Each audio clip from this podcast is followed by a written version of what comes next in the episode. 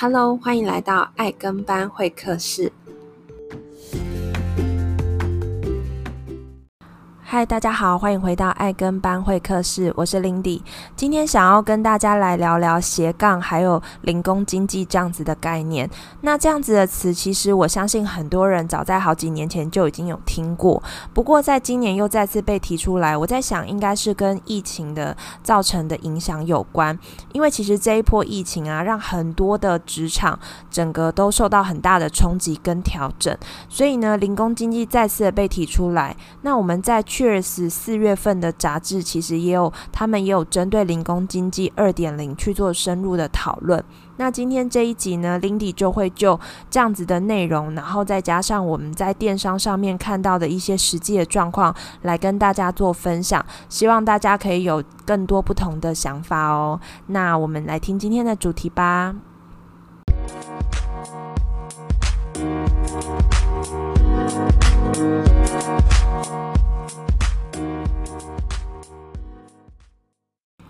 好，那让我们先来聊聊斜杠这件事。这个词啊，其实我是从一本书里面学习到的。这本书就叫做《斜杠青年》。那我相信应该很多人对这本书也不陌生，因为它已经在呃书店的排行榜上面，就是已经榜上有名很久很久了。我觉得其实有个很大的关键因素，是因为其实这几年的大环境的变动，你会发现就是。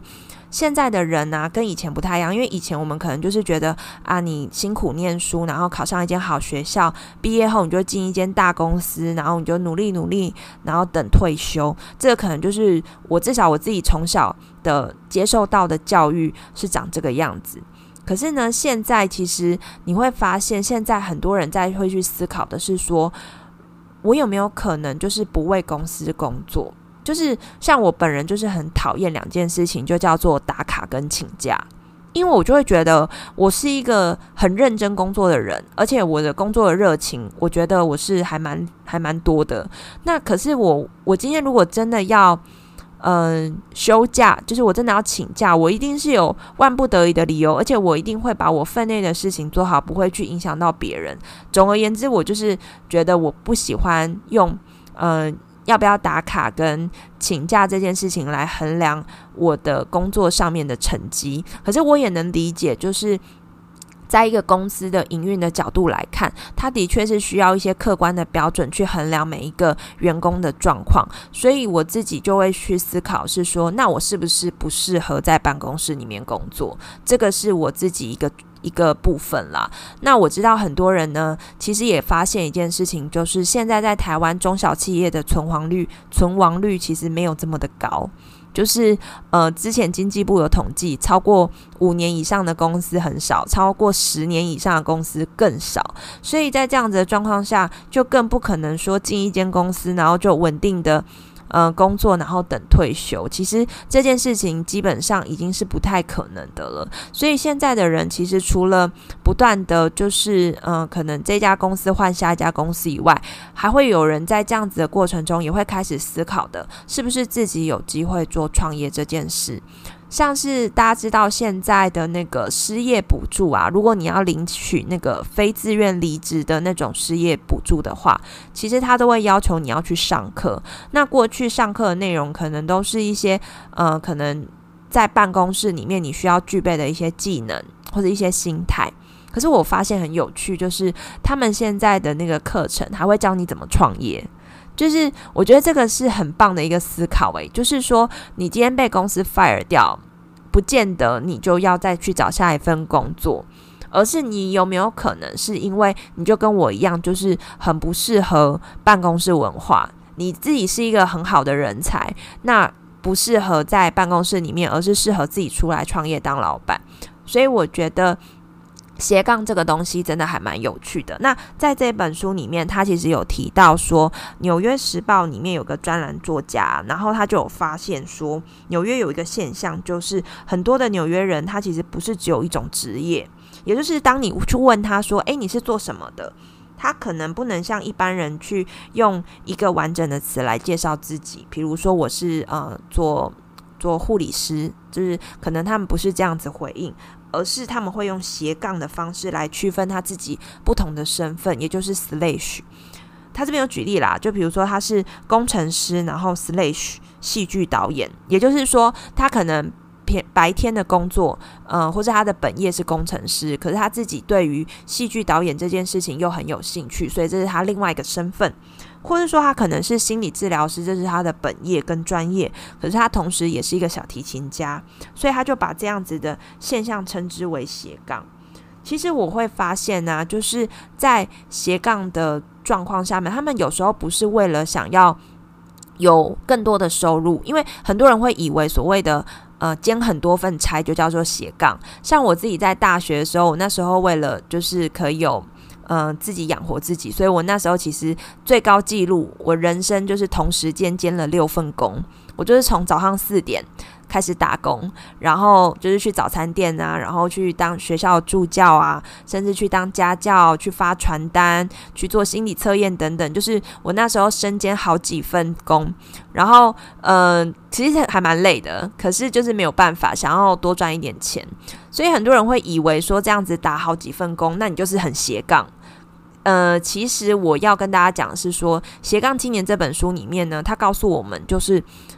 这不是他原本想要表达的意思。他觉得所谓的斜杠，是因为我们透过更多元不同的身份，让我们可能不是只是上班族，我们可能不是只是单一个职业赋予我们的一个人生的角色。而是透过我可能去在不同的时间接触不同领域的东西，或是去追求自己想要的兴趣的过程中，我们可以让我们的人生更加的完整。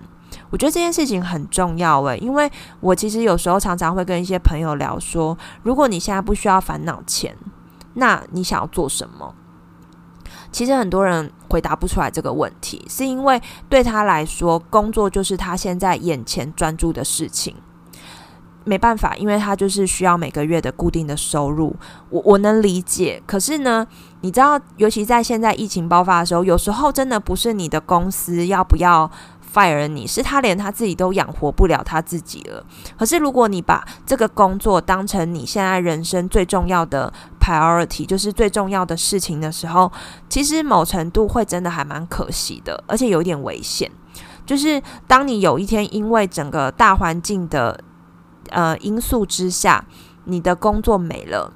那你自己又没有其他的机会的时候，比如说像现在武汉，呃，现在新冠肺炎，不好意思，我们现在都要更正，叫新冠肺炎。所以在现在新冠肺炎的情况下，你要怎么去？呃，如果你是服务业，那因为现在很多店都没有办法开，甚至很多的实体店面纷纷的倒闭的状况下，你要怎么去改变你？现在的呃职业的方向，我觉得如果你之前就已经有在做多角化的尝试，甚至是你自己有不同的兴趣的时候，或许这样子的变化对你来说反而是往好的方向发展。可是相反的，就是如果你现在还安于安逸在你有一份工作稳定的工作的收入的状况下，那你可能下班后就是。嗯、去找朋友聊天跟，跟我觉得找朋友聊天其实还还勉强可以接受。可是如果你就是回家追剧啊，然后睡觉啊等等的，其实这样子会蛮可惜的。那我觉得在斜杠的概念，如果再套用电商，我觉得就更完美诶，因为其实电商是很适合从兼职做起的，因为。嗯、大家要知道，就是电子商务啊，这个其实在已经已经非常久的时间了。可是呢，现在因为网络的发达的状况下，再加上很多的呃通路，他们慢慢的重视网络市场这个地方，所以让很多微型的电子商务或是个人的电子商务慢慢的浮上台面。因为过去都是一些大企业或是呃大品牌，他们才有办法去撑起一个商务模式。可是，在现在的状况下，其实就像是自媒体，就是每一个人都是有办法去创造自己的价值跟舞台的。所以在个人的电子商务，其实更适合做所谓的斜杠，尤其是如果你自己本业又是一个很特定的专业，比如说你是一个护理师，你是一个药师，甚至你可能像我一样是法务等等的话，其实你在经营电商上面，其实你会有你的优势跟你的市场在。所以我觉得不不需要说你今天一定要很跳痛，就是跟你的本业完完全全的无关，而是你要去想的是你要怎么去让你的兴趣跟你的本业跟你的收入有办法达到一个平衡。否则呢，你有可能你你过度于追求你的兴趣，可是你可能连自己都养不起，或是说你可能还让家里的人替你担心。我觉得这一块其实都是还蛮可惜的。好哟，那所以斜杠大概就是这个概念，就是让你知道说，嗯，不是说兼好几份差的人叫斜杠，而是他其实是他在他自己的本业之余，他有。其他多元的身份，然后透过这样子的身份，让他对于生命，让他对于他的人生有更完整、更更棒的一个体验。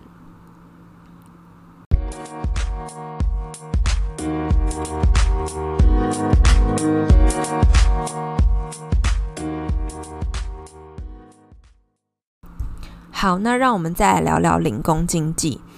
其实零工经济跟斜杠还蛮像的，那只是说斜杠青年呢，他是用人的角度去做出发，零工经济它就是就整个经济体的变动，然后去做探讨。那在斜杠青年那一本书，其实也有跟大家提到，就是呃过去啊，像是教练、摄影师、插画家、设计师、心理咨商师等等的这些职业，其实老实说，他们都是可以独立作业的。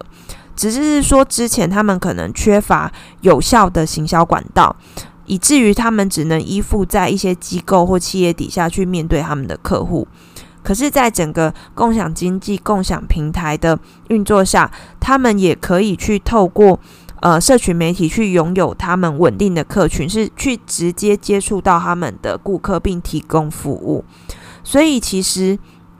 这件事情让我们知道，就是说，在未来的世界里面啊，就像我们一直跟大家讲的，它已经不会呃有所谓的雇佣关系了，而是我们今天每一个人都是自己的独立工作者。那我们应该要注意什么？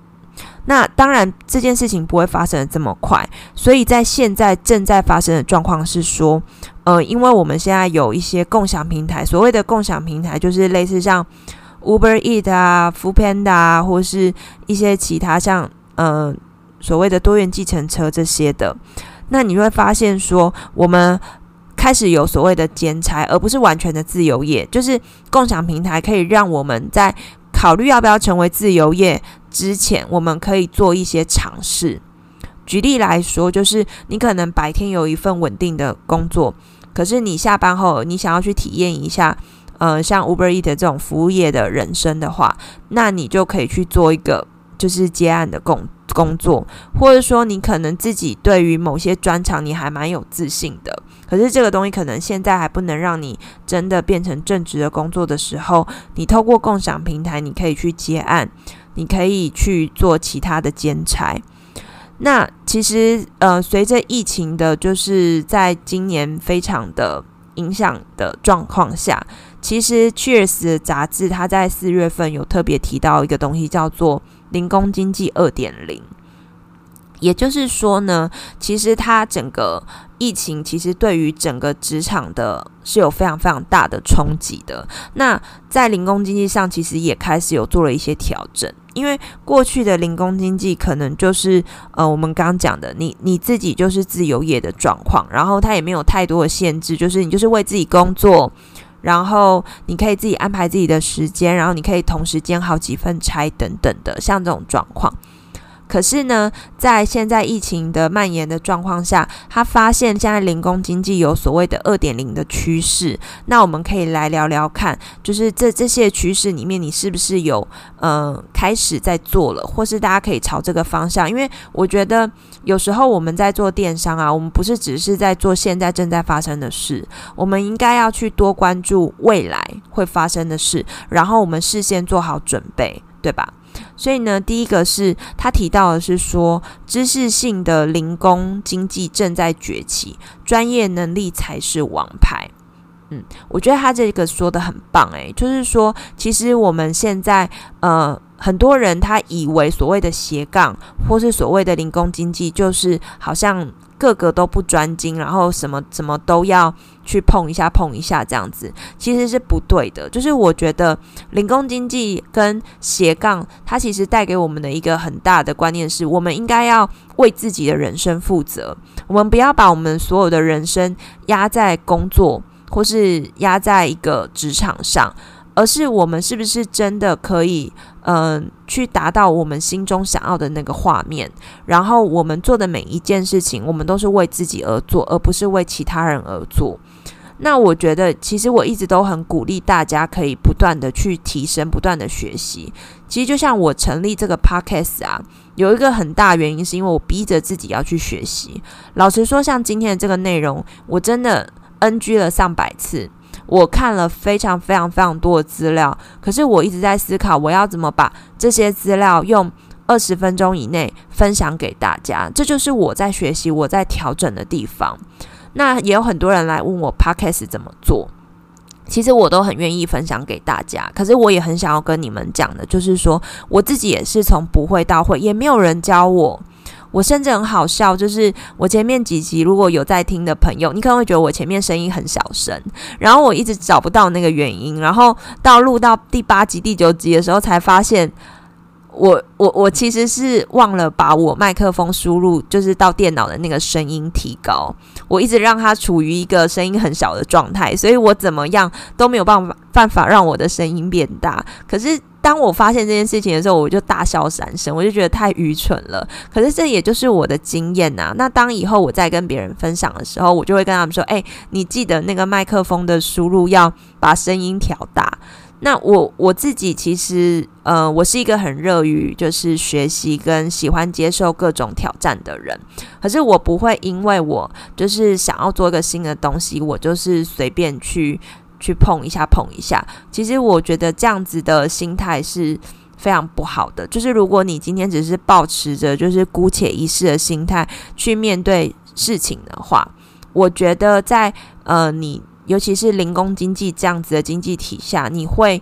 你会相对于别人你会比较。比较弱一点啦，因为我会觉得是我们都我们都在尝试尝试新的事物，就像是 Podcast 对我来说就是一个很新的东西，或是今天要跟大家分享这些主题，就是我平常就大概知道，可是你要我真的讲出来，是真的很需要很多的准备跟很多的练习的。可是呢，嗯、这这个这个心态跟这个态度会影响的是你之后的成就与否。然后再加上说，因为现在大家都投入自由业的状况下，其实你的专业能力就更会被更受呃放大镜的检视。好，第二个他提到的是说，劳务型的零工非刚性需求被取代性高，这个就是劳务跟知识是一个相对的概念嘛，就是说。以前的呃零工经济，可能有一些人真的就是所谓的打零工的状态，就是他就付出他的劳力，他在很多很多的地方，他就是只就是以付出劳力为主要收入的来源，类似像这样子的状况。那在现在疫情的关系，其实很多的服务业也受到很大很大的冲击，所以呢，其实服务性的需求越来越。呃，视为的状况下，如果你今天是以这样子为零工经济的提供的方式的话，你其实会相对的比较呃可惜一点，你的机会可能会少很多。而且因为现在 AI 啊，现在整个自动化的状况下，其实服务业真的越来越嗯，越来越风险越来越高了啦。就是如果你想要用服务业去让你就是可以。有一个很稳定、持续性的收入的话，我觉得可能要去思考有没有其他的机会。好，最后一个他是说，企业走向微型化，找出内部的核心人才。因为其实，在零工经济，我们刚刚讲到了，就是以后其实会越来越少所谓的雇佣关系。可是企业还是要生存嘛，企业还是要有基本的人事、基本的一些营运的 key man 存在。所以这个地方就有提到，就是核心人才会更显重要。就如果你是想要在企业底下生存的话，呃，或者甚至说你今天好，你还是想要零工经济，你还是想要就是做一个自由业。可是我们之跟企业之间的合作关系，虽然我们不是雇佣关系，可是我们还是会各取所需的概念。就是说我今天会跟企业合作，就像我一样啊，我还是会跟企业合作。可是我自己是呃自由工作者，那。企业他也会去选说，那我要跟哪一个人合作嘛？那我自己如果不去再提升我自己，增加自己的竞争力的话，其实我就很容易被别人取代掉。所以我觉得，在整个零零工经济的状况下，我们应该要去思考的是说，我们的优势在哪里？然后呢，我们可以怎么样去？确认自己到底适不适合，所以其实看了很多的资料之后，发现就是我们其实可以透过所谓的兼职起步这样子的方式，就是我我不要直接 all in，就是我不要就觉得说哦，那我明天就不要上班了，我就直接离职，然后我就开始全职的全全职的自由业的概念。其实我我真的不建议大家这样做，因为这样风险真的太高了。因为我我承认就是。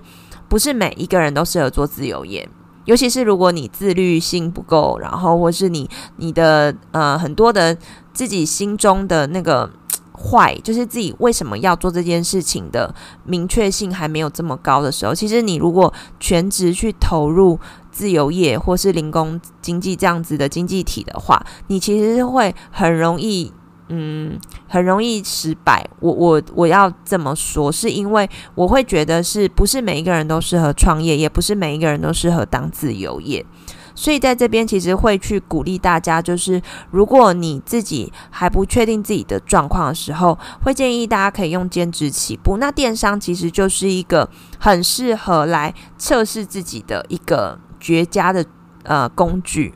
也就是说呢，其实像个人电子商务跟以前的那个 PC Home 啊、雅虎不一样，就是说，呃，我我今天不用是一个很大的公司，我才能开一个呃电子商务的平台，而是我自己其实是可以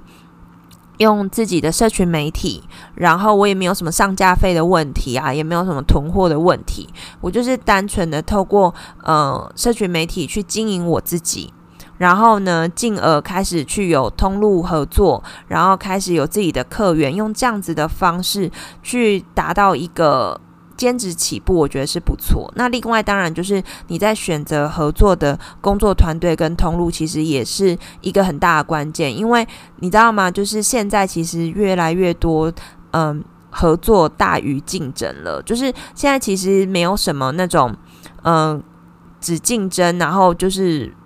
就是自己自己去从事一个事业，其实现在越来越少。我觉得现在尤其是电商，其实越来越多所谓的团队合作。今天不是只有内部的团队合作，就是连我们跟各个平台、各个厂商，其实之间的合作是越来越多的。那我会觉得是说，这个呃共享经济，或是所谓的零工经济这一块，其实跟电商是有很大的关联的。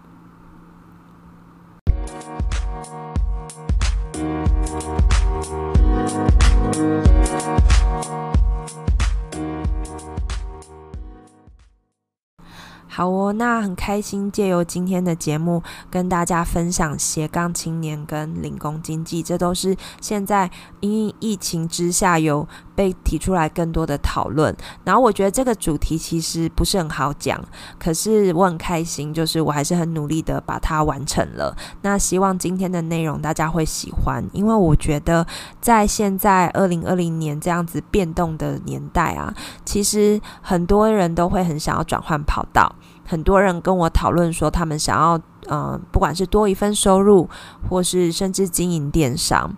可是我都会建议，就是其实你不管要做任何事情的时候，你都应该可以去，呃，做更多的了解，甚至是像我们刚刚提到的，其实你可以用兼职起步的方式，开始去看看什么样的模式比较适合你，才不会贸然的去做一些决定之后，让自己等于又在浪费了时间。好，那如果今天的内容呢，你有什么想法，都欢迎透过脸书找到我，然后我们可以来聊聊看。那如果你喜欢今天的内容呢，帮我订阅这个频道，甚至可以分享给你周遭对电商有兴趣或是正想要创业的朋友哦。那我们下次见，拜拜。